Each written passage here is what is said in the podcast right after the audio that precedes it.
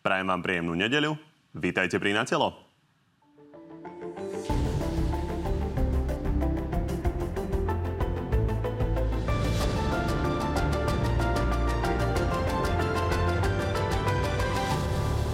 Slovensko by malo mať o pár dní novú vládu. Budúci premiér Robert Fico už predstavil nominácie SNS, Smeru aj Hlasu.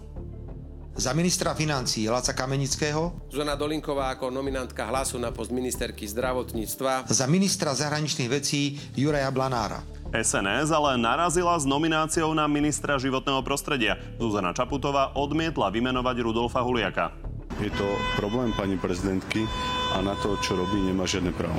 Najviac ministerstiev aj najviac miliard z eurofondov bude spravovať Hlas. Najviac otázok ale zrejme bude smerovať na jeho budúceho ministra vnútra. Polícia mala rozviazané ruky za vlády Petra Pellegriniho. To je jediné, čo môžem povedať. A to, že zákon bude platiť pre každého. Nielen o tom už s dnešnými hostiami.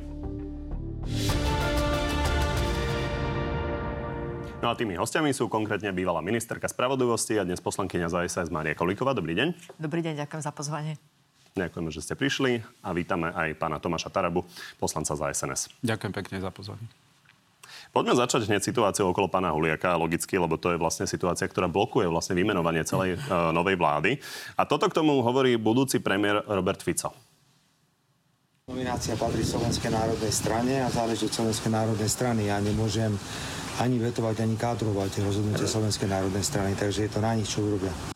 Pán Taraba, Robert Fico hovorí, že naťahuje Slovenská národná strana, takže čo navrhnete, niekoho iného?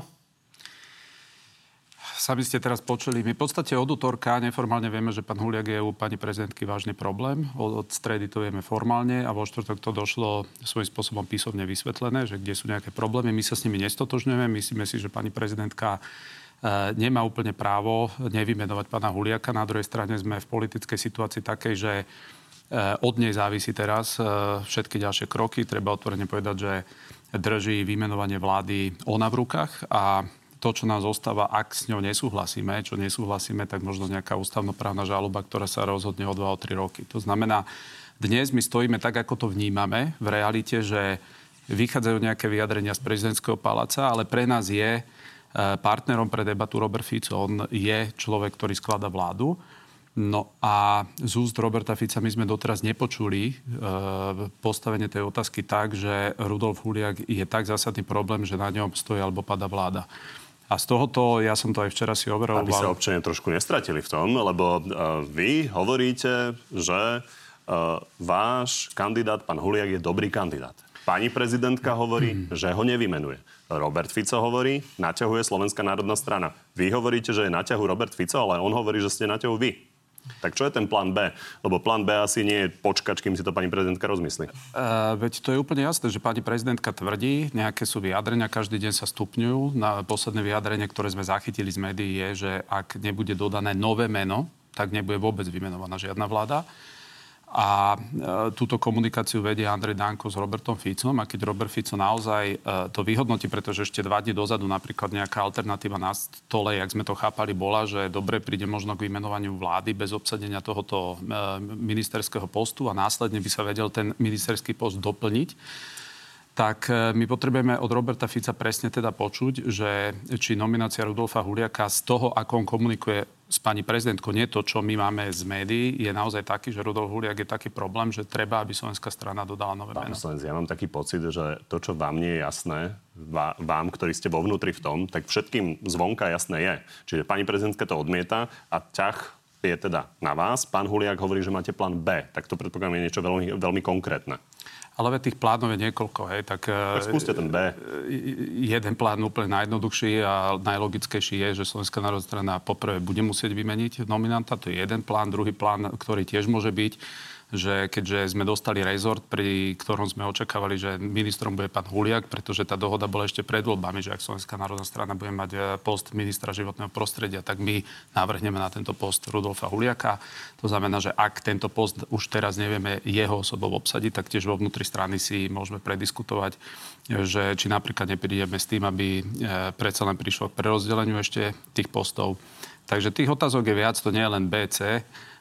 Vyzerá, teraz že budete zostavovať tú vládu 3 týždňa.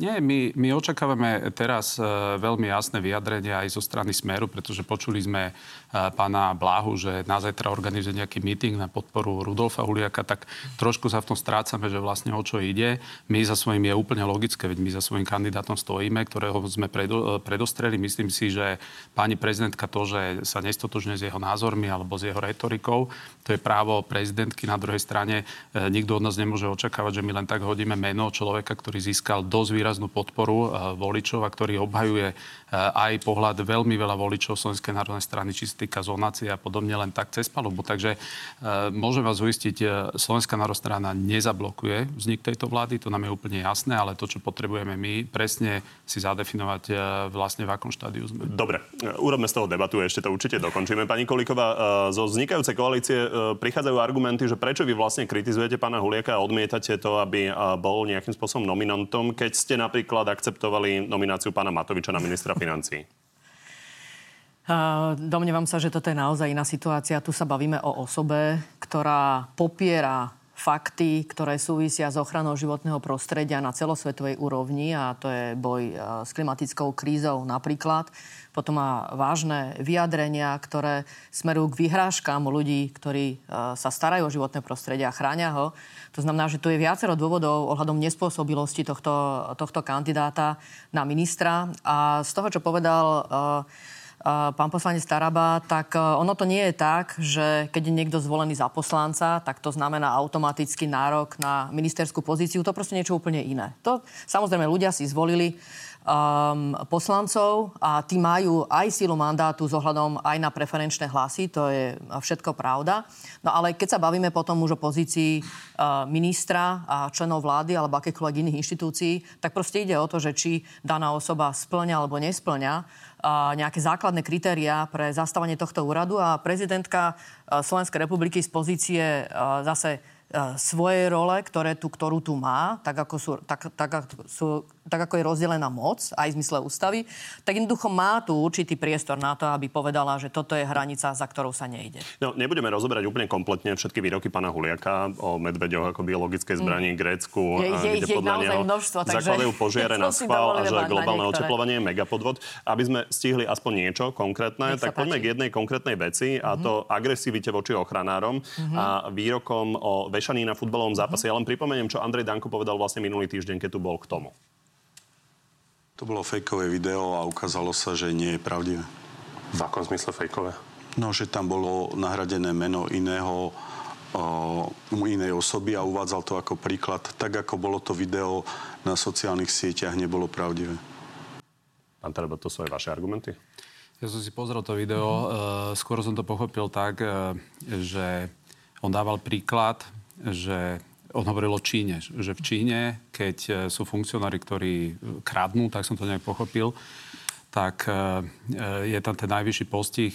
Pán Danko tvrdí, že to je fejkové video. Nie, zostrihnuté to bolo tak, že ako keby to navodzovalo dojem, že pán Huliak hovorí o konkrétnej situácii na Slovensku, že ako by sa mali vysporiadať s tým ochranárom. On hovoril o Číne, ako sa v Číne tieto veci riešia, keď sú tam funkcionári, ktorí kradnú. Tak dobre, som to ja pochopil. Nie je to fejkové video, tak ako tvrdí pán Danko? Je zostrihnuté to video. Dobre, tak, aby diváci videli, aby sme sa nerozprávali o niečom, čo nevideli. Tak nech sa páči. Takýto človek v Číne v prostred futbalového zápasu by vypratali štadión cez prestávku, postavili by tam kôl a takéhoto človeka by obesili. Doslovne do písmena obesili, napríklad každému, že takto rozkrádať verejné financie sa nesmie. Potom by pohrabličkovali, tú mŕtvolu by niekde rozprášili v mori a pokračoval by futbalový zápas ďalej s dobrým pocitom, že sa zbavili darmožráča. A pán Huliak ešte dodáva, že kým sa to takto nebude robiť na Slovensku, vysporadúvať sa s tými ľuďmi, tak, citujem, tak asi to inak jednoducho nepôjde. Tak hovorím, to vyzerá dosť agresívne, nie? Vyzerá to veľmi agresívne. To, čo ale platí, je, že rozprávalo Číne a samozrejme, že takéto metódy na Slovensku aplikované nebudú. A keď môžem len povedať, myslím si, že niektorí, ktorí vstupujú do politiky, nepredpokladali ani to, že keď rozprávajú, by som povedal nejak zo srdca, že si to môžu ako funkcionári takto dovoliť, ale... Ja vám rozumiem, že pán Huliak asi 25.8.2022, keď to nahrával, nevedel, že bude minister životného prostredia. Na druhej strane ide o to, že či môže byť takýto človek, ktorý takýmto spôsobom komunikuje voči ochranárom a hovorím, on dodáva, asi sa to takto jednoducho bude musieť robiť aj na Slovensku, alebo jednoducho to tak nepôjde bez toho, aby sa to robilo takto. Tak či môže byť takýto človek s takouto komunikáciou voči ochranárom, konkrétne ministru životného prostredia? Považujem ešte raz, za seba môžem povedať tento slovník prirovnávania, ako sa to deje v diktatúrách, je pre demokratický štát samozrejme nepriateľný. Na Slovensku nehrozí absolútne, že toto je cesta, ktorú by kdokoľvek preferoval a politické vyjadrenia tohto typu, samozrejme, že každý človek nesie zo sebou a znáša samozrejme časť tej negativity, ktorú asi pán Huliak pocitil, je súvisí aj s týmto videom a musí si to komunikovať on. Však to je úplne jasné. Ja som tu není za to, aby som obhajoval tento typ slovníku. Tak ste do Slovenskej národnej strany z klubu, takže je logické, že sa vás na to pýtame. Tak otázka je, že či ten plán B nebude Tomáš Taraba. Pozrite, bez toho, aby som sa tu hral nejak na extrémne skromného, ja som ponuku na vstup do vlády dostal medzi prvými, bolo mi ponúknuté podpredseda vlády. Ja som povedal, že mne najbližšie rezort by bolo hospodárstvo, pretože som dlhé roky robil so strategickými investíciami. Vtedy nám Hlas povedal, že hospodárstvo proste oni nepustia za žiadnych okolností. Vtedy ja som zadefinoval, že OK, ja sa vraciam do parlamentu, pretože myslím si, že aj koalícia bude mať čo robiť v parlamente, obhajovať svoju politiku, pretože zase treba uznať, opozícia bude mať veľmi dobrých rétorov v parlamente, koalícia bude pod tlakom. No a takto som to vtedy zadefinoval ja. To, ako sa vyvinie táto kríza, no, vzhľadom na to, že som mal 65,000 krúžkov, a dostal som druhú najväčšiu podporu na kandidátke, tak je úplne logické, že sa budeme baviť aj o mojom mene, ak by tá otázka znela, takže treba dať nové meno. Takže možno sa budete baviť o tom, že by ste boli ministrom životného prostredia? Je úplne logické, že aj o mojom mene sa určite baviť budeme z logiky veci, že predsa len mám nejaký, by som povedal, podiel na to, že SNS je v podstate vo vláde, že sme sa dostali do parlamentu, ale to rozhodnutie bude na Andrejovi Dankovi, na SNS, a najmä na tom, že aký postup zvolíme my. Pani kolegovia, vy ste na Facebooku podporili to rozhodnutie prezidentky o pánovi Huliakovi, ale nepísali ste tam vlastne nič o nikom inom. Nespomínali ste iné mená. Poďme sa napokon pozrieť, kto budú tí ministri. Za Smer to má byť na obrane pán Kaliňák, na financiách pán Kamenický, na spravodlivosti pán Susko, na zahraničí pán Blanár, na pôdohospodárstve pán Takáč, na doprave pán Ráž, za Hlas na vnútre pán Eštok, na zdravotníctve pani Dolinková, na ministerstve práce pán Tomáš, na hospodárstve pani Saková, pán Ráši, na investíciách vicepremiérom pre eurofondy má byť pán Kmec. No a napokon SNS, okrem pána Huliaka, chcú na kultúre pani Šimkovičovú a pána Krišandu na novom ministerstve športu a cestovného ruchu. Takže mám dobre tomu rozumieť tak, že vy si myslíte, že to rozhodnutie prezidentky len pána Huliaka nejakým spôsobom blokovať bolo jediné možné? Nie, takto si to nemyslím. Oceňujem rozhodnutie prezidentky voči Rudolfovi Huliakovi sa jasne vyhraniť a jasne povedať, že toto je naozaj už nemožné. Myslím si, že bola vlastne postavená pre zložitú situáciu, že je tam viacero mien, ktoré ja si myslím, že prekračujú tú čiaru, ktorá hovorí o nejakej vhodnosti kandidátov zastávať záujmy Slovenskej republiky pri obsadení týchto postov. Ale na druhej strane pravdou je, že prezidentka neformuje celú vládu. To znamená, že ja som presvedčená, napríklad akýmkoľvek debatám ústavnoprávnym, že aký ten priestor prezidentka má, že ten priestor má. Ale teraz je otázka samozrejme, aký veľký je ten priestor. Dobre, myslím si, že pri Rudolfovi Huliakovi jednoznačne ten priestor má. Ja sa domnievam, že mohla ísť ešte ďalej. Pani Šimkovičová. Mohla ju odmietnúť, nemohla ju odmietnúť, mala ju. Napríklad pani Šimkovičová, to je ten ďalší príklad, na ktorým ja by som určite uvažovala, pretože s ohľadom na to, že rezort kultúry zahŕňa vlastne aj médiá a aj v tej súvislosti rôzne kompetencie, oprávnenia a ukazuje sa, že pani Šimkovičová zjavne nedoznala aj potrebu šírenia objektívnych informácií, aj keď o tom rozpráva, tak podobne ako v memorande ktoré sme si prečítali tejto koalície. Proste jedna vec sa tvrdí a druhá vec sa koná. Proste tak to je. Takže Kaliňáka ste často kritizovali, tak presne Robert Kaliňák. Presne tak, Robert Kaliňák. Aktuálne mimochodom získal aj ospravedlnenie od štátu za stíhanie v kauze Sumrak. Či mala prezidentka podľa vás ako právničky možnosť reálne ústavnoprávne odmietnúť pána Kaliňáka? A na základe čoho? Viete, ústavnoprávne. Teraz sa rozprávame vlastne o tom, že tu nemáme rozhodnutie ústavného súdu presne pre takúto situáciu. Takže máme tu o tom rôzne ústavné debaty ústavných právnikov, aký ten priestor je. Takže ja rozumiem tomu, že prezidentka išla na istotu. Tak by som to videla pri Rudolfovi Huliakovi. Ale áno, domnievam sa, že Robert Kaliňák, domnievam sa, že rovnako pani Šimkovičová a aj pri pánovi Rážovi mladšom. Ja si myslím, že aj tam sa dalo samozrejme o tom diskutovať. Myslím si, že to je priestor. Na základe toho, že je kamarát s pánom Kaliňákom a že má fotky z motorek, ako, je toto dostatočný argument na to, aby prezidentka mohla týmto spôsobom zasiahnuť? Pani prezidentka má ešte informácie, ktoré my nemáme, ako osoba, ktorá disponuje informáciami aj napríklad zo Slovenskej informačnej služby. Takže ja neviem presne všetkým, čím disponoval Andrej Kiska pri svojom rozhodovaní, ale všetko mu to mohlo dávať nejaký kontext. A teraz ten kontext mohol byť iný aj z ohľadom na to, že... Pripomeňme, že pán Kiska odmietal pána Ráža mladšieho vtedy. To znamená, že preto ja hovorím, že to sú asi osoby, pri ktorých by som uvažovala, ale tiež nemám úplne to penzum informácií, ktoré má pani prezidentka, a úplne rešpektujem, že sa vybrala aj s touto cestou. Slovo pánovi Tarabovi, pokojne obhajte samozrejme kolegov. A chcem sa ale opýtať na jednu vec, keď už hovoríme o Robertovi Kaliňákovi, čo od neho vlastne Slovenská národná strana očakáva na poste toho ministra obrany. Napríklad tých 12 amerických vrtuľníkov Viper, ktoré ste spoločne kritizovali, tak má odmietnúť? Najskôr poviem teda, je teraz taká zaujímavá vlna, že chodia v podstate predstavitelia najnepopulárnejšej vlády v dejinách Slovenska po médiách a kadrujú budúcich ministrov. Vy, ktorí ste nemali hanbu dať kaderníka na ministra školstva, alebo podporovali ste Igora Matoviča na ministra financií, Babko Herečke ste dali eurofondy. A vy teraz chodíte po médiách a očakávate, že budete vy kadrovať ľudí, ktorí naozaj dostali v zastupiteľskej priamej demokracii tak výraznú podporu, že oni majú povinnosť zastupovať svojich voličov a nie vás. Ja plne akceptujem, ani nám sa neľúbili všetky tieto nominácie, ale výsledkom toho je, že takto o 4 roky budú druhé voľby a v tých druhých voľbách ľudia vyhodnotia, čo tí ľudia reálne urobí.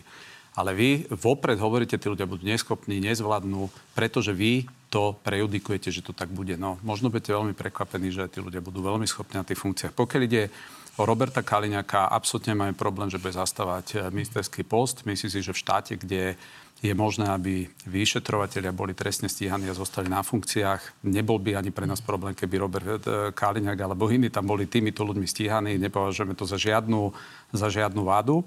A Robert Kaliňák, pozrite, ministerstvo... Pýtam sa napríklad na tie Vajpre, lebo to bola taká veľká téma, naozaj je to 340 miliónový doplatok, pán Naň hovorí, že je to extrémne výhodná ponuka, vy ste to na druhej strane kritizovali. Čo očakávate od nového ministra obrany?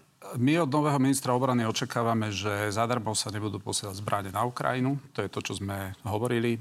Očakávame od neho, že nastane primeraná konsolidácia armády, pretože sklady sú vyprázdnené. Na druhej strane očakávame, že práve to, a myslíme si napríklad Robert Kaliňák, veď každý vie, že on aj v štruktúrách, teda, keď to tak poviem, voči Spojeným štátom americkým má veľmi dobré kontakty. Takže očakávame, že nastaví tú armádu tak, aby čo najmenej to stálo daňových poplatníkov, doplniť tie rezervy, ktoré vy ste za 1 euro alebo zadarmo vyprázdnili. A že proste Slovensko bude v tomto stabilný partner. Treba veľmi jednoducho. Tie vrtuľníky, to nechávate na ňom? Tie vrtuľníky, ja si myslím, že ak nie je tá dohoda urobená tak ďaleko, že naozaj už musia byť dodané a bolo by na stole... Odchádzajúca vláda tvrdí, že nie. A bolo by na stole, pretože veď tie vrtuľníky majú skôr povedať, že sa používajú v námornom letectve. Tak možno na to reagovať. Tak neviem, čo je na to smiešné. Tak ak my budeme tento typ vrtuľníkov naozaj potrebovať, čo my spochybňujeme, že nie, myslím si, že prioritou pre Roberta Kaliňáka by malo byť čo najrýchlejšie sa dotiahnuť stíhačky, ktoré už tu mali byť. Ja chápem, že pre dodávateľa to môže byť možno teraz zaujímavé. Dobre, aby sme z toho nerobili celoleteckú debatu. No. Je pravda, že argumenty expertov pri tých vrtuľníkoch sú také, že sú na boj na zemi, nie je naozaj na mori. Pani Kolíková, chceli ste niečo povedať a potom mám ešte otázka ku geopolitike. Ja iba k tomu, čo tu odznelo, tak sa dozvedám, že pán poslanec je expertom na životné prostredie. Pravdepodobne, ak sa bude o to uchádzať teraz už aj na obranu, nebere do úvahy, čo hovorí generál našej armády práve v súvislosti s týmito vrtuľníkmi, že to nie sú Navy, ale presne tak sú určené aj na pozemný boj. Takže ako nezavádzajme tu divákov jednoducho a nezavádzajme, že by sa tu teraz niečo rozdalo. Naopak, urobili sa veľmi dobré kroky preto, aby sme mali dobrú obrannú schopnosť krajiny a sú tu teraz možné ďalšie nákupy, ktoré sú veľmi výhodné, aby sme mali silnú obrannú schopnosť našej krajiny. Či už to súvisí samozrejme aj s danými vrtuľníkmi, alebo potom aj s tými ďalšími dodávkami, ktoré boli predohodnuté. Takže určite to nie je tak, že by sme na tom boli horšie. To nie je pravda. A ja som len chcela trošku ešte na to, čo tu odznelo, že aj k tým nomináciám. Myslím si, že sa tu zabúda na únos vietnamského občana. Že my ako keby sme úplne zabudli, že predchádzajúca vláda Roberta Fica, kedy bol ministrom vnútra Robert Kaliňák, že tu došlo k únosu vietnamského občana, čo bolo jednoznačne konštatované aj nemeckými súdmi. A teraz je to okolo toho ticho. To znamená, že teraz sa nám stane ministrom obrany osoba, ktorá zjavne buď bola hlúpa, alebo zneužila svoju pozíciu preto, aby došlo k únosu vietnamského občana. A toto napríklad podľa mňa je vážny diskvalifikujúci faktor pre Roberta Kaliňáka. Nechajme pána Tarabu zareagovať a potom ešte jedna otázka. Berem Roberta Fica, že je tu určitá politická amnestia, pretože vyhral voľby. Ale čo sa týka tých ostatných pozícií v tej vláde, tak si myslím, že napríklad aj na toto sa dá brať ohľad. Tak otázka je, ako by o tom rozhodol ústavný súd a či by tieto argumenty považoval za dostatočné. Pán Taraba, ak chcete reagovať? Samozrejme, pani ministerka, ak ste vy mohli byť ministerkou, keď vám zomrel vo väznici človek len preto, že ste ho nenapojili. No a vy sa smejete, to je strašné, že vy sa zasmejete k smrti človeka, toto robíte pravidelne. Keď som vám aj spomenul smrť generála Lučanského, mimochodom jeho syn bude mať tú čest byť poslancom určite vedľa vás. A keď vy ste toto dokázali úplne v pohode akceptovať, že bolo na Slovensku niekoľko voľných plúcnych ventilácií a vy len preto, že ste ho nevidného človeka držali vo väznici, tak tento človek zomrel, tak vy prosím vás nekadrujte nikoho. Nikoho vy nekadrujte. Vy ste mali právo zostať vo funkcii ministerky. A to ani nechcem spomínať slova Igora Matoviča, keď povedal Mária, podľa mňa si to spravila. Ani vtedy ste mali zostať. Vy ste slúžili smeradskej vláde ako štátna tajomnička a neodišli ste po smrti Hana a Martiny. Vy ste odišli, až keď bolo jasné, že čo bude s výskupným ústavom. Dobre, dohodníme sa, že chcete reakciu. Pán Taraba, nechcete reagovať na toho pána Kaliňáka v spojitosti s únosom vietnamského občana? Viete čo, veď... Či to nepovažujete za problém? Teraz, keď budem na to ja reagovať, tak pani Kolíková povie, že už sa vyjadrujem teda aj k justícii asi, hej, lebo však vy mi položíte každú otázku logicky a ona mi povie, že na to nereagujem, lebo nie som odborný na všetko. Tak na toto poviem, máme generálneho prokurátora, nech to vyšetruje. Pani Kolíková, tak zareagujte prosím na... No, to je presne tak, že keď sú tu vážne okolnosti, ktoré súvisia s kvalitou tejto vlády a tu naozaj Robert Fico rezignoval mať kvalitných ministrov, proste zjavne tu ide iba o jedno a to záchranu svojej vlastnej osoby a svojich nominantov. Však tu bola 40 ľudí odsudených za korupciu práve v súvislosti s nominantami Smeru. To znamená, že tu to, čo je hlavným cieľom tejto vlády, je nakoniec to je aj v memorande reorganizovať trestný systém. Spravodlivosti sa hneď dostaneme. Jasné. Ja som myslel, že sa chcete obrániť k tomu, čo povedal pán Taraba, ale poďme uzavrieť tú geopolitiku, poďme uzavrieť vládu a potom môžeme ísť na spravodlivosť ako takú. Je veľmi smutné. Je veľmi smutné naozaj, že na smrti ľudí proste sa tu robí politika pána Tarabu, pána Kaliňáka, pána Gašpara, pána Fica, Harabina. Proste sú tu klamstvá o tom, že došlo k úmrtiu ľudí zavinením cudzím. To proste nie je pravda. Nie je to pravda. A jednoznačne bolo preukázané dlhodobým šetrením, že v prípade obvineného generála Lučanského, mne je samozrejme veľmi ľúto, že došlo k jeho úmrtiu. Ale jednoznačne preukázané. Že proste tu nedošlo k úmrtiu cudzím zavinením. Ten advokát zomrel, lebo ste mu nedali ventiláciu. Bavíme sa teraz o obvinenom generálu Lučanskom. Ja vás prosím, aby ste mi... Vy to vždy robíte. Proste vy tu porozprávate veci, potom mi skáčete do reči. Však tak ma necháte dohovoriť. No, však hovorte. No, dobre, tak mi neskáčte do reči. Takže ja som hovorila teraz o obvinenom generálovi Lučanskom, že skončilo celé trestné konanie, trvalo viac ako rok. Jednoducho, ja som asi pozbavila mlčanlivosti, mám pocit, že všetkých príslušníkov, ktorí pracujú v tom ústave, to som ešte nezažila, že asi aj ten, ktorý robil deň predtým, deň potom, ale ja som pozbavovala mlčanlivosti všetkých, pretože nemám čo skrývať. Generálny prokurátor veľmi dobre vedel pár dní potom, ako došlo k tomuto úmrtiu z pitevnej správy, že došlo k samovražde. Veľmi dobre to vedel, mi iniciatívne kvôli tomu volal, vedel to. Napriek tomu nechal to vyšetrovanie takto siahodlho ísť a nedal súhlas k tomu, aby tá pitevná správa sa dala k dispozícii danej komisii, ktorú som vytvorila pri ministerstve spravodlivosti, práve kvôli tomu, aby tieto dezinformácie tu nekolovali. Proste je mi ľúto, že k tomu došlo. A čo sa týka úmrtia obvinenej osoby, pána advokáta, mne to tiež veľmi ľúto, že k tomu došlo. Bohužiaľ, počas covidu zomrelo veľmi veľa ľudí. Veľmi veľa ľudí. A nie len tých, ktorí boli v ústavoch na výkon trestu odňatia slobody alebo obvinených, ale aj vôbec v civilných nemocniciach. Došlo k tomu. Je mi to veľmi ľúto, že k tomu došlo. To boli proste smutné udalosti. Ja myslím, že asi nie je rodiny, kde by nezomrela blízka osoba počas tejto pandémie covidu. Takže je mi ľúto, že k tomu došlo. A vy sa tu navážate na tomto úmrtí, pretože bolo preukázané rovnako aj v správe verejnej ochrankyne práv, že nedošlo k úmrtiu. Samozrejme nejakým spôsobom obhájiť. Pán Taraba, dve tie reakcie a poďme na aktuálnejšie témy, lebo tieto témy sme tu rozoberali už mnohokrát. Jasné. Každý vie, že boli voľné ventilácie, nedostal sa k tým ventiláciám, tak zomrel na COVID. No nie je to pravda. No. Toto proste nie je pravda. Tak poďme na geopolitiku a zahraničnú politickú orientáciu, lebo pán Huliak včera pri rozhovore v Slovenskom rozhlase nejasne povedal, že aké má plány vlastne, lebo on hovoril o tom, že budú trvať na svojom programe Národnej koalície. A v tom programe Národnej koalície sa naozaj píše, že chcú odchod z NATO a odchod z EÚ. Tak, pán Taraba, na jednej strane hovoríte ako koalícia, teda, že rozhodne zostávať v NATO a EÚ a byť integrálnou súčasťou. A potom pán Huliak naznačuje, že možno by teda odchádza, lebo v tom programe má napísané, že nepodpísanie zotrvania v pakte NATO 2024. To je heslo, ktoré nie je úplne jasné. Chcete odísť z NATO v roku 2024 zo strany Národnej koalície? Ja nie som člen Národnej koalície. Národná koalícia nie je členom... Je to súčasť klubu SNS, preto sa na to pýtam. Hej, Národná koalícia nie je súčasťou vlády. Jediná súčasť vlády je Slovenská národná strana. My, keď sme vstupovali na kandidátku, veľmi jasne sme artikulovali zhodu v tom, že žiadne spochybňovanie v geopolitickom ukotvení Slovenska nebude. A z istotou môžem aj povedať, že viaceré mená na kandidátku sme nezobrali pretože mali retoriku typu poďme vystúpiť z Európskej únie NATO.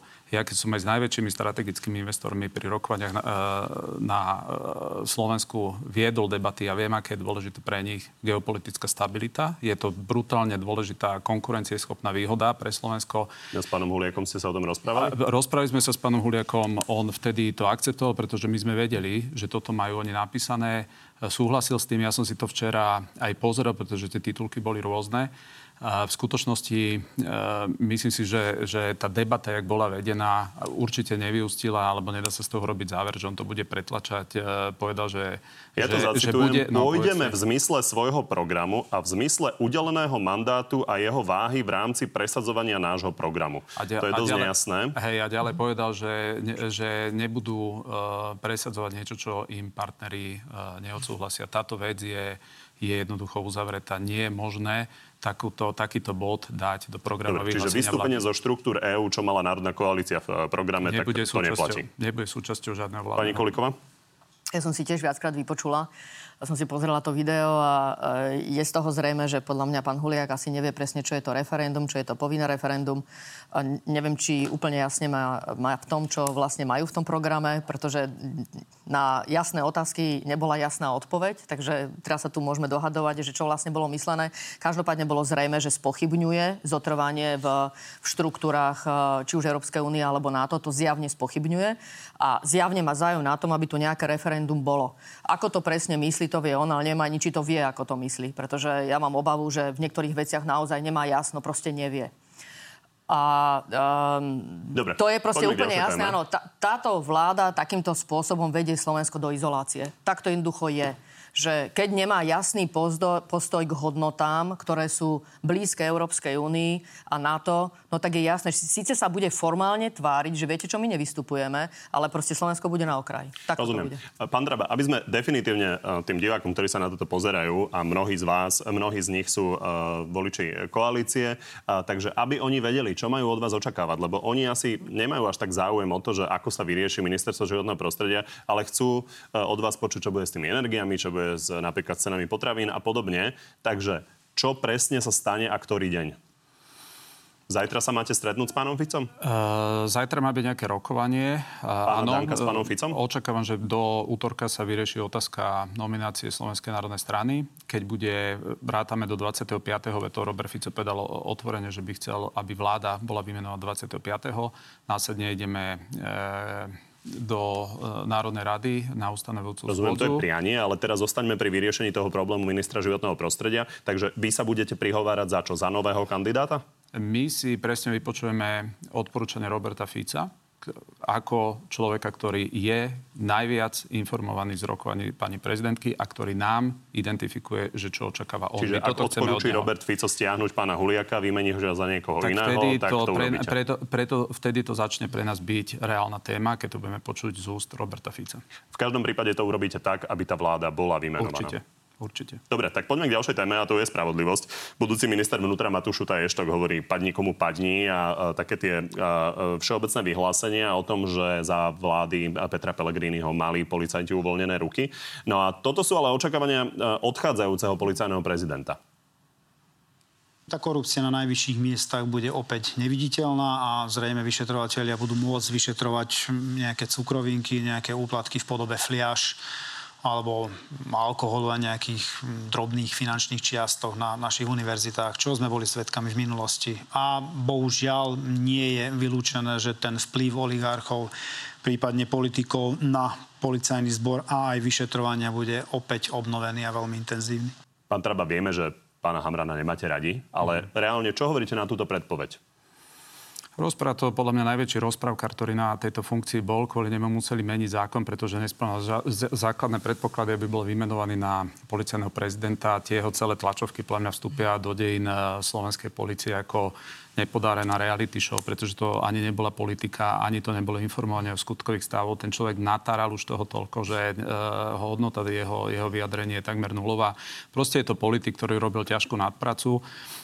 Samozrejme, že vďaka tejto vládnej koalície je možné zo dňa na deň ho odvolať, pretože kvôli nemu zmenili zákon, takže očakávam, že pán Šutaj Eštok príde a dá tam človeka, ktorý naozaj sa bude venovať práci a nerobiť politiku a absolútne sa nestotožujem s týmito očakávaniami. Myslím si, že korupcia, áno, je obrovský a vážny problém spoločnosti.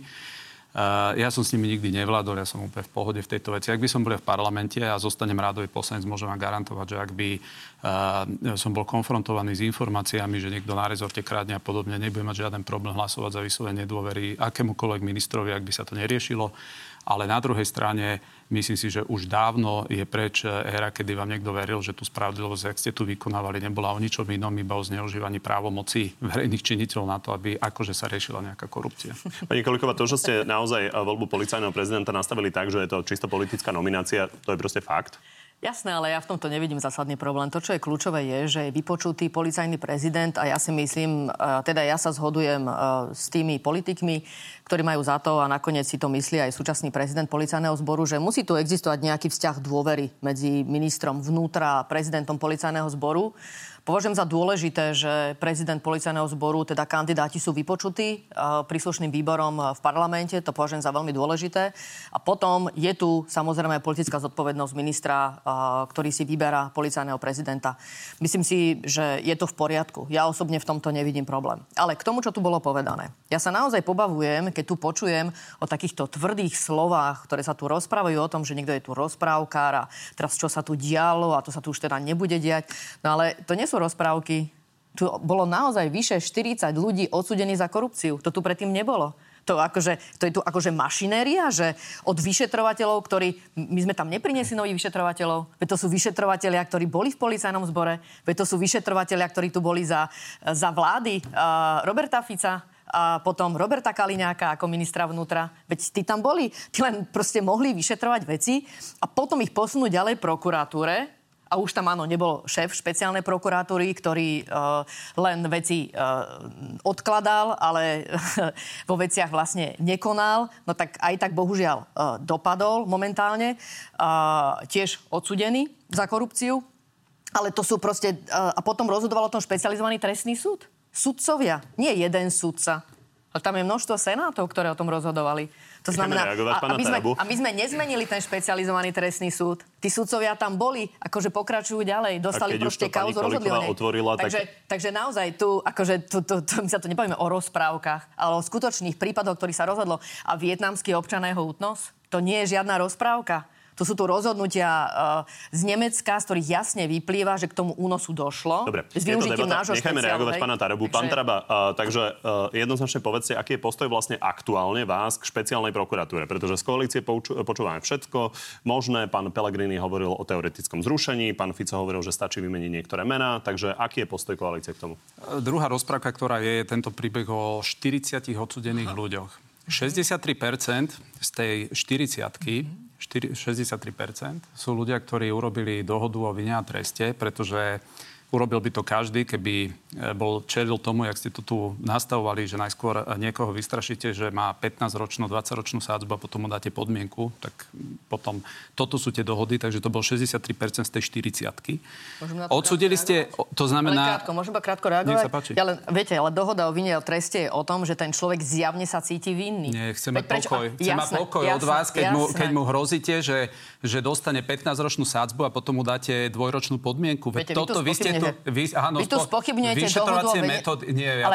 Vaše vyšetrovacie metódy, ktoré ste tu aplikovali, že nadužívali ste právo, tomu sa hovorí. Takže ešte raz, k dohode, ja chcem iba k tomu inštitútu. Dohoda o vine a treste je inštitút, ktorý je najčastejší pri rozhodnutiach, ktoré súvisia s ukončením konania trestného o vine. Proste to je inštitút, ktorý tak funguje. To znamená, to nie je žiadne vychýlenie zo štatistiky. No. Dokonca je to vychýlenie, že len 60%, keď sa už o tom bavíme. No, takže to len, vy tu niečo vyberete, prepačte, ale zjavne tejto oblasti nerozumiete. Lepšie, ak vy. No, bohužiaľ nie, lebo štatisticky je to absolútne v poriadku a vlastne ukazuje sa, že keďže to bolo len 60%, tak zjavne proste je to v zmysle normálneho priebehu trestného konania. 14 ste odsudili, ktorí prešli riadnym teda konaním, pretože títo všetci sú takí, to ešte raz hovorím, ktorým ste nadužívali sadzby, ste ich strašili, že dostanete ako zločenská skupina 12, 15 a zrazu dostali podmienky, takže ste si ich kúpili tým a chceli mať pokoj tí ľudia, ja ich úplne chápem. Potom vás zostalo 14. Z tých 14, ako napríklad Kučerka, bol tak odsúdený, že Kliment, keď o ňom rozhodoval, už existoval nález ústavného súdu, že je zaujatý. Dokonca v čase, kedy on ho odsudzoval, tak Európsky súd pre ľudské práva už informoval, že prijal nákonanie. To znamená, zastavím. Že to je tá 40-ka. Zastavím vás, aby sme sa nestratili v kanonáde mien. Čiže aby sme tomu rozumeli, čo ste povedali, tak vy tvrdíte, že tí spolupracujúci obvinení, ktorí teda uzavreli dohody o vine a treste, to sú vlastne nevinní ľudia, ktorí nič neurobili, len sa báli vyššieho trestu, tak prijali nižší? Predpokladám, že z veľkej časti to tak presne môže byť, pretože každý by to tak normálne urobil. A druhá vec, ktorá tu je, napríklad ja žasnem, že minulý týždeň bol pustený mafián z Ošale, Vasarab. Viete prečo? Pretože boli použití kajúcnici spôsobom takým, že Európsky súd pre ľudské práva povedal, že je to nepripustné, lebo ich dali na čiastkové tak konania. Takže nezaholcujeme to ďalšími menami. Len o čo ide poslednýkrát toto, čo hovorím, že to, že ste si urobili skratku, lebo áno, hľadať niekde dôkazy, veď vy ste tu rozprávali, že 30 miliard tu zmizlo. No keď zmizne niekde 30 miliard, tak so zavretými očami odsudím kohokoľvek. Pán Taraba, aby občania vedeli, a tí diváci, ktorí sú aj vašimi voličmi, čiže v podstate pri tých 40, o ktorých tu hovorí pani Kolíková, to sú všetko nevinní ľudia, ktorí chceli nastrašiť, aby mali nejaké výsledky? Nie, ja hovorím, že preto išli do dohôd, kde zrazu, povedzte vy, či je normálne, že niekomu najskôr dáte sadzbu, že je v horizonte 10 až 15 a potom dostanú podmienky. To je to. Že toto sú tie vyšetrovacie metódy, ktoré sa tu konali za týchto vašich... No. Vy si tak protirečíte, lebo vy súčasne prichádzate, však ste prišli s novelou trestného zákona, ktorá rapidne znižovala všetky sadzby. Tak teraz tu vlastne... Po vzore Nemecka, no. Prosím? No, áno, no jasné, ale pritom nechcete zrýchlený trestný proces. Vy si povyberáte len tie hrozienka, však dostaneme sa k tomu.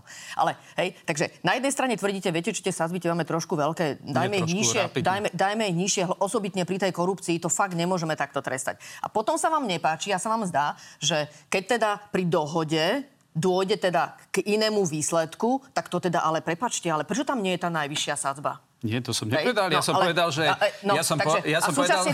A súčasne tvrdíte, že tu nevinní ľudia sú v pohode, hej, že budú mať dohodu o vine a treste za korupciu. Pane Bože. Ja, každý, kto toto počúva... 60% je tu akože nevinných ľudí a pomoc.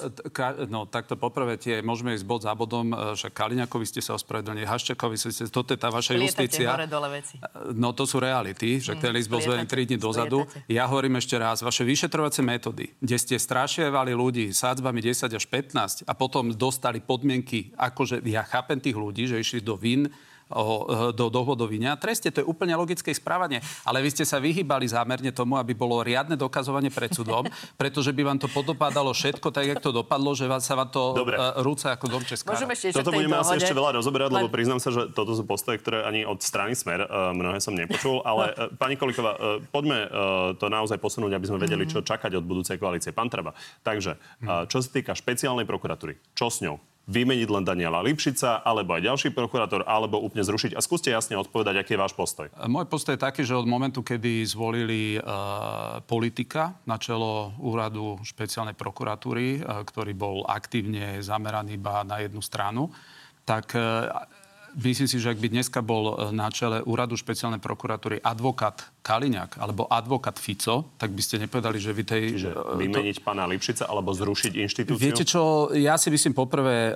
oveľa zvýšiť podmienky na to, kto môže zastupovať túto prokuratúru. To znamená, oni spravili naskval zákon, aby tam mohol byť trestne stíhaný človek. Aby tam mohol byť človek... Nepochopiteľný pre ľudí, ktorí trestne sa týmto nezaoberajú denne. Čiže nejakým spôsobom dosiahnuť výmenu pána Lipšica, to je váš koncept. Takto ja vám neviem za koalíciu odpovedať, že aký bude výsledok. Ja vám hovorím za seba, že považujem za absurdné, že politik je na čele prokuratúry a tvárime sa, že je nestranný. To napríklad ten darček krásny, čo dostal naposledy, kde mu jeho kolegové prokuratúry dali ako stína tie hlavy. To znamená, že to je presne tá prezumcia viny, tá neobjektivita. A myslím si, že tá prokuratúra je tak skompromitovaná, že určite sa budeme snažiť vrátiť k tomu, aby na čele tej prokuratúry stal človek, ktorý aspoň má čistý register. Dobre. Chcete krátko reagovať? Alebo ideme ďalej? No, to, čo sa tu deje, je, že tu sa spochybňuje proste proces s ľuďmi, ktorí boli odsúdení za korupciu. To sa tu proste deje.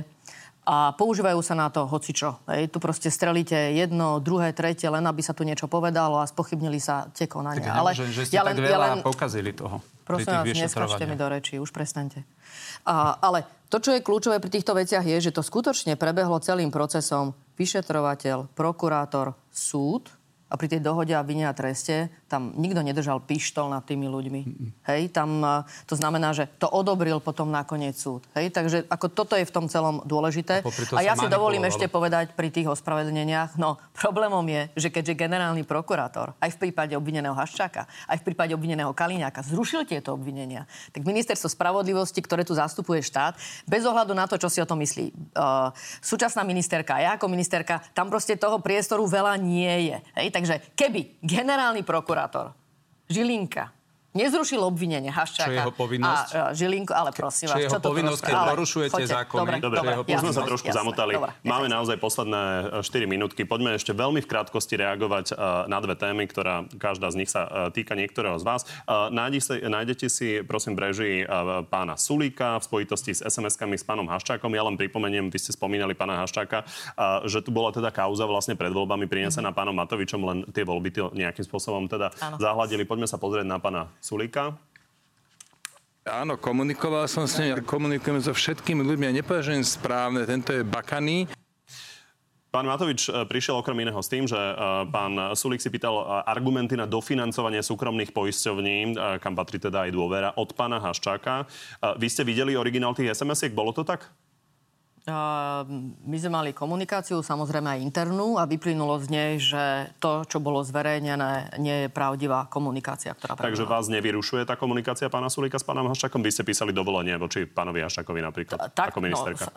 Samozrejme, že ma vyrušuje vôbec celý prípad, ktorý súvisel s obvineným Haščákom. Ja sa domnievam, že tam vôbec neboli dôvody. Pána Sulíka. Jasne, sa pýtate. Takže ja som bola presvedčená, že nie sú dôvody na to, aby to obvinenie bolo zrušené. A len k tomu dopoviem, lebo sa tu spochybňuje vlastne to celé obvinenie ohľadom Haščáka. Pani Kolíková, teraz nie je tam pán Haščák, konkrétne jeho obvinenie. Ja sa pýtam, že či vás nevyrušuje tá komunikácia pána Sulíka s pánom Haščákom? Nie, či vám to pán Sulík vysvetlil? A ste s tým spokojná? Samozrejme, že nám to vysvetlil. Nie som z toho šťastná. Ale tak, ako ten prepis bol zverejnený, tak aj z vyjadrenia Richarda Sulíka nie je pravdivý. Osobitne v tej časti, ktorý súvisel vlastne hej, tam bola jedna časť, bola vlastne komunikácia. Dobre, rozumiem. Poďme na to, akým spôsobom to bude vyzerať v klube SNS. Poďme sa pozrieť na to, čo povedal pán Danko k jednote klubu Slovenskej národnej strany. Či dáte ruku do ohňa za to, že aj takto o rok budete mať poslanecký klub s 10 členmi? V svojom živote už za žiadneho politika ruku do ohňa nedám, len môžete dať ruku do ohňa sám za seba. Pán Taraba, za vás mal dať ruku do ohňa? To je veľmi správne vyjadrenie, pretože naozaj človek môže sám iba za seba v plnej miere ručiť, ale ja to poviem takto, ja sa vôbec neobávam o stabilitu toho klubu. Samozrejme, je tam veľa ľudí, ktorí sú politickí nováčikovia a musia sa aj naučiť inak pracovať s médiami, uvedomiť si dopad svojich slov. Ale neexistuje nikto v tom klube, kto by, nedaj Bože, rozmýšľal, že dobre, tak preskočím do opozície. Vedľa pani Kolíkovej si sadnem, idem proti vláde. Dobre. Ja sa vôbec tej stability neobávam a verím, že ten klub je stabilný. Tak to ešte dokončíme, Váno. Poďme na záverečnú rubriku. Pán Taraba, začnem vami. Je vylúčené, že sa stanete novým ministrom životného prostredia? Neplánujem to, ale nie je to vylúčené. Pán Sulík sa krátko po zvolení za poslanca Národnej rady rozhodol znova kandidovať za europoslanca. Neprekáža vám to? Rozumiem aktuálnym dôvodom. Ak by Peter Pellegrini napokon kandidoval na prezidenta, podporili by ste ho vy osobne?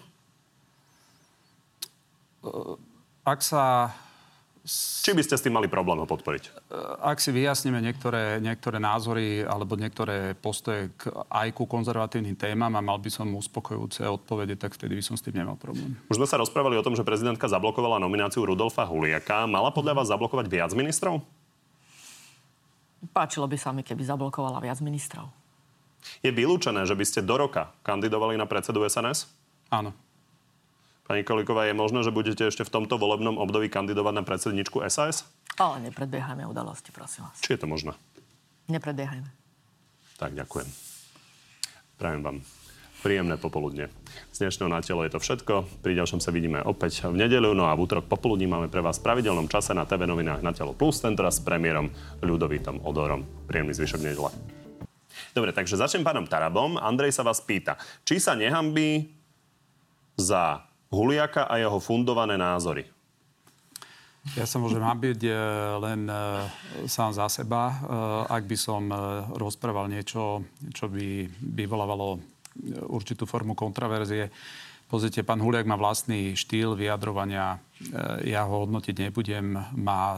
Myslí si vo veľa veciach, ktoré hovorí pravdu, čo sa týka aj to, akým spôsobom sa napríklad v Enviro rezorte využívali finančné prostriedky, ktoré miesto toho vyšli do štátneho rozvoja životného prostredia, tak išli z nášho pohľadu na rôzne nezmyselné aktivity a z toho potom pramení aj taký prirodzený. Pán Uliak hovoril a teda bolo mu to vyvracané rôznymi výrokmi a teda konkrétnymi analýzami tých projektov. Budeme sa na to určite priebežne pozerať. Uvidíme, že kto bude vlastne ten nový minister životného prostredia. Aj s ním to môžeme riešiť. Ondrej, akú odbornosť mala pani Remišová, Budaj, Matovič? Prečo ste vtedy mlčali? A mimovládky, médiá, umelci. Teraz sa bavíme, tak a máme ísť teraz po jednom, alebo ako? Ja si po myslím, jednom? Že, tak, lebo sú tam tri mená, alebo hej? Tak dobre, celkovo. Ja si myslím, že také dôvody na to nespôsobilo, aké sú dané, teraz tam neboli. To som ako o tom presvedčená.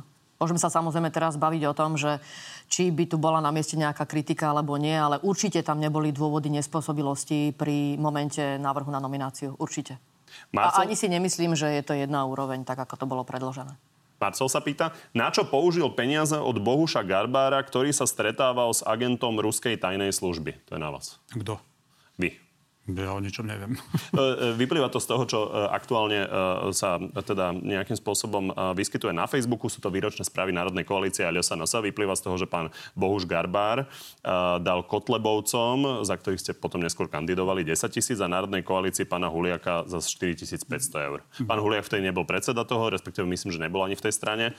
Ale je to logická otázka, ktorú ľudia chcú riešiť. Ja s Národnou koalíciou nič nemám a v LSNS ja som bol ako predstaviteľ vlastnej strany. Ja neviem, vôbec pána Garbara v živote som nevidel, neviem do tej. Čo viete na to, že tento pán, ktorý mal problém zaplatiť 15 000-ovú pokutu v rámci toho, že bol odsúdený, tak daroval 10 000 takejto strane LSNS a potom Národnej koalícii 4 500. Že ako to vnímate? Je to divný altruizmus. Viktor, nebojí sa pani Kolíková nejakej formy pomsty od nastupujúcej vlády, napríklad za pána Lučanského? Prípad pána Lučanského je veľmi smutný a je úplne až nechutné, aké sú šírené nepravdy o tomto prípade. Bohužiaľ sú šírené nepravdy, že malo dojsť k úmrtiu nejakým cudzým zavinením. Pravdou však je, že šéfom väzenstva v tom čase bola osoba, ktorú si určila ešte vláda Roberta Fica. Ešte aby sme si aj toto povedali. Takže ja som ani nemenila vlastne túto osobu, takže ani akože mňa obviňovať z niečoho, že som mala dosah priamo v tomto ústave a že by som tam niečo, to je proste tak nemysliteľné. To sa vlastne ani nedá, hej. To proste je nemožné si toto vôbec myslieť. Takže tie nepravdy, ktoré sú tu šírené tuto od poslanca Tarabu, tiež ukazujú o neznalosti celého systému väzenstva. O naozaj hrubé neznalosti. Podobné otázky dostával aj pán Hamran, čiže či sa nebojíte nejakej formy pomsty? No, môžem asi rozprávať o tom, že sú tu veľmi nenávisné prejavy, naozaj hrubého charakteru, ktoré smerujú v súvislosti s tou nepravdou šírenou vlastne o tomto úmrtí, že by tam malo ísť tomu úmrtiu cudzým zavinením. A áno, ja som vykreslená v rôznych videách, ktorý viem, že jedno z takých naozaj veľmi hlúpých bolo šírených aj na sieťach Štefana Harabina. Potom všimla som si samozrejme výroky Roberta Kaliňáka, tuto pána poslanca, že proste je tu šírená nepravda o tomto úmrti a potom ľudia si myslia, že skutočne tu došlo k úmrtiu niekoho zavinením. A napriek tomu, že vlastne celý systém, ktorý aj preveruje, keď dojde k takémuto úmrtiu, čo je vždy, keď dojde k úmrtiu niekoho v ústave, na výkon trestu slobody alebo obvineného, tak sa vlastne rozbehne. Proste nič tu nebolo preukázané. Generálny prokurátor sám mal nad tým záštitu, takže tu stále rozprávať o tom, že k tomu úmrtiu mala dôjsť inak ako samovraždou, je proste len zneužívanie tejto smrti na trieskanie politického kapitálu a áno, na vytváranie výhrážok aj voči mojej osobe, čo je proste ako nechutné. Lucia braje za zrušenie úradu na ochranu oznamovateľov proti spoločenskej činnosti, pretože toto je úloha prokuratúry alebo polície. Vie nám prosím povedať, čo teda robila vtedajšia manželka jeho vtedajšieho predsedu Frederika Kotlebová na pozícii referentky proti spoločenskej činnosti? Ja o Kotlebovcoch neviem nič, ale čo sa týka... Kandidovali ste za tú stranu. Však v poriadku, ale to je znamená, že ja som v živote Frederiku, jak sa o Kotlebová nevidel, neviem, nepoznám ich takto. My sme ešte raz dali sa na základe memoranda na ich kandidátku. To je tak celé. Ale čo sa týka môjho vyjadrenia, ja som povedal, že je 24 zbytočných úradov a inštitúcií, ktoré vznikli za bývalej vlády. Tento úrad vznikol v 2019. Vymenovali tam šéfku 2021, myslím. Európska komisia nás zaviazala smernicou, že máme riešiť akože problém nahlasovateľov ako keby proti spoločenskej činnosti. A v podstate v celej Európe sa to rieši na odbore pod niečím, ako je generálna prokuratúra. Len u nás vznikol zbytočný ďalší úrad. To znamená, ten mechanizmus všade vo svete funguje tak, že nepotrebujete sekretárky, predsedu, podpredsedu, auta a neviem čo všetko.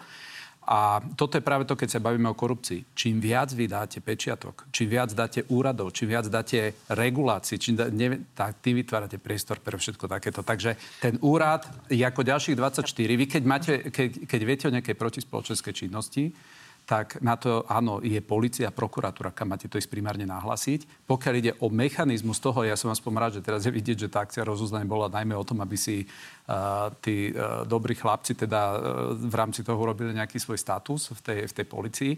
Hovorím ešte raz. Teraz hovoríte o Čurilovcoch? Ja nespochybňujem absolútne potrebu vytvoriť priestor na tých, ktorí ohlasujú túto činnosť, ale hovorím, ten úrad je zbytočný. Nejdú do veľkých podrobností, lebo je tam taká časová súslednosť zaujímavá, že vy ste krátko predtým, než sme sa verejne dozvedeli, že oni majú teda ten status tých chránených osob, hovorili, že by ten úrad bolo treba zrušiť, takže či ho nechcete rušiť kvôli tomu, aby oni prišli o ten štatút?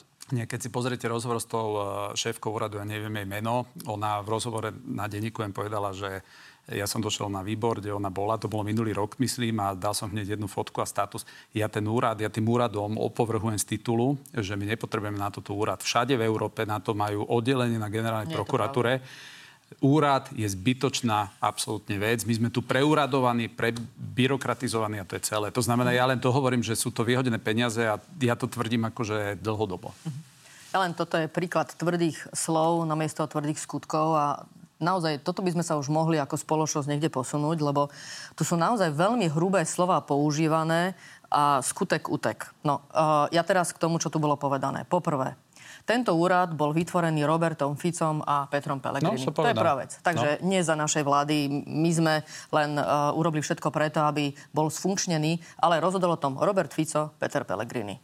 A to je prvá vec. A pokiaľ ja viem, tak aj z ich vyjadrení vyplýva, že nemajú dôvod to nejakým spôsobom spochybňovať. Vôbec nie je pravdou, že by také úrady neboli v iných krajinách. Ako dá sa povedať, že kópia tohto úradu je v Holandsku, to hovorím len príklad, hej. A v iných samozrejme tiež. Vôbec nie je pravdou, že sú všade pri prokuratúre. Nie je to pravda. A vôbec nie je pravda, že by mali auta. Majú jedno auto. Pane Bože, to aj keby bolo urobené ako oddelenie na prokuratúre, tak asi tá osoba, ktorá by bola za to plne zodpovedná, tak asi jedno auto, hádam, je k dispozícii. A hádam, môžu komunikovať tí ľudia. Tak viem, že ste sa niekde vyjadrili, že Pane Bože, oni majú telefóny. No tak ako chcete komunikovať, prosím vás, bez telefónu? Ja som povedal, že ľudia ani nevedia, akú majú web stránku. Samozrejme, toto je nadnesenie. Majú webové oznamovateľia.sk. Nech sa páči, môžu sa pozrieť. 24 zbytočných úradov krát 24 zbytočných aut, hneď máte 24 aut, ale toto nie problém. Problém je pani Kolíková, teda keď môžeme ja zareagovať. Správa Európskej komisie o právnom štáte. 3 veci, ktoré nám vytkli. Poprvé. Sme sa dostali niekde inde zrazu. Áno, sme sa dostali, pretože vám nevyšlo, tak niečo iné. Nech sa páči. Toto je absolútne zbytočný úrad. No. Nemajú ho v Čechách, nemajú ho v Rakúsku, nemajú ho vo väčšine štátov Európskej únie. Ten problém, nech sa páči. Aha, už ste to zmenili. Dobre. No, vytvárajú si ten úrad, pretože sme trošku predbehli dobu, je to pravda, ale ako som povedala, vytvoril ho Robert Fico, Peter Pellegrini a v ostatných krajinách ho vytvárajú, pretože s tým súvisí nová smernica. Pani Kolíková, ja viem, že vy asi vždy máte problém, keď ste preskočili od Fica, teraz cez Kisku, teraz ste u Sulíka. Ja nemám problém mať vlastný názor. To, že to zriadil Fico, to, že to zriadil Pellegrini, mne je ukradnuté. A v čom? 2019 to oni založili a hovorím, že vy ste to obsadili, to je celé. Dobre. Takže nemáte nič proti ochrane oznamovateľov. Nepáči sa vám úrad. Dobre, poďme sa posunúť. Úrady mi vadia.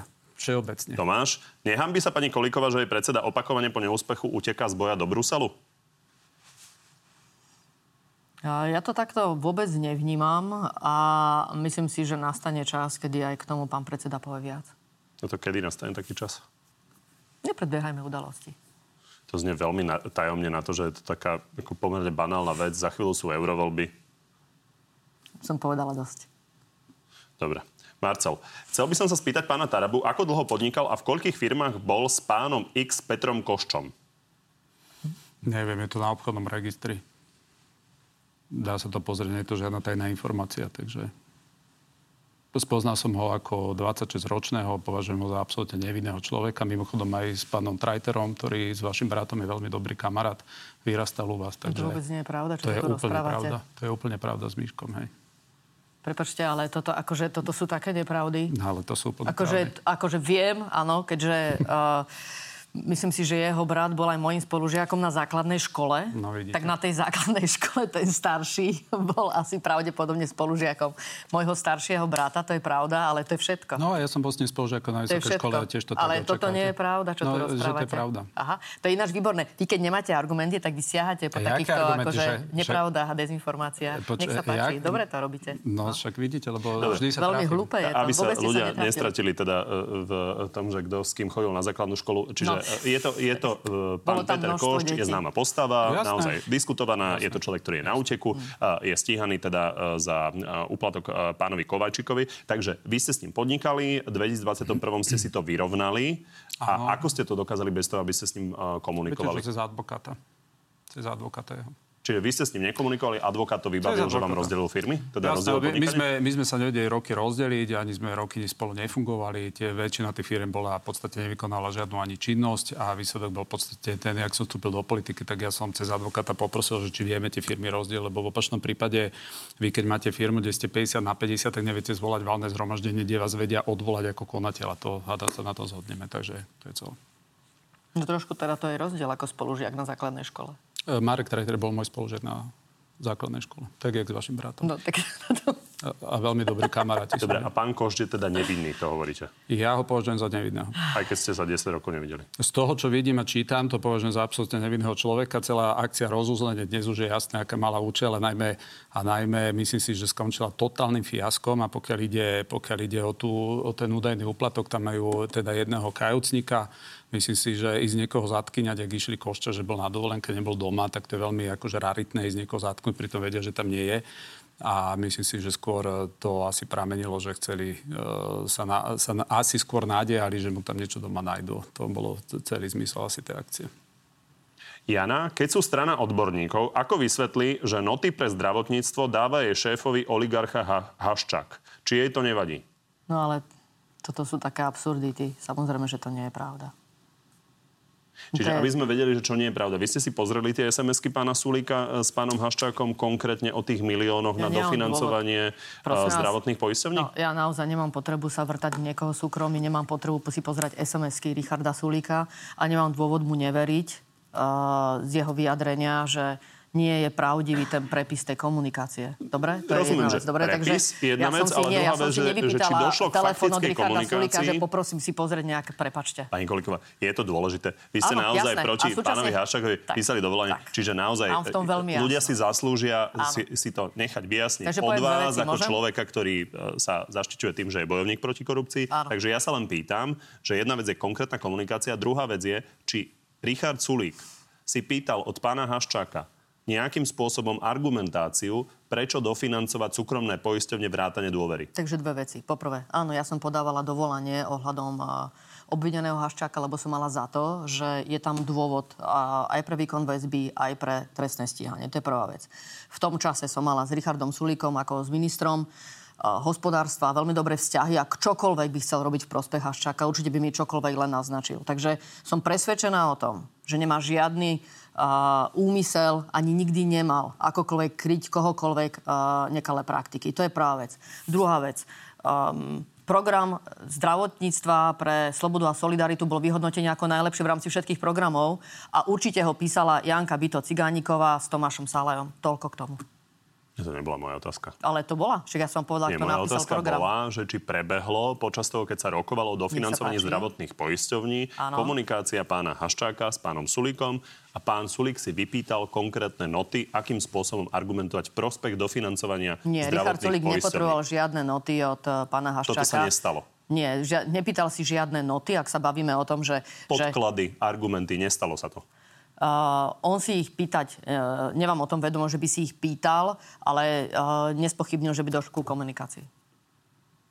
Ako to, čo mám, zavolajte si Richarda Sulíka, sa ho teda dopýtajte. Určite si ho zavoláme, je zaujímavé, ako to vidí Mária Kolíková. Dobre, ďakujem vám. Ďakujem pekne.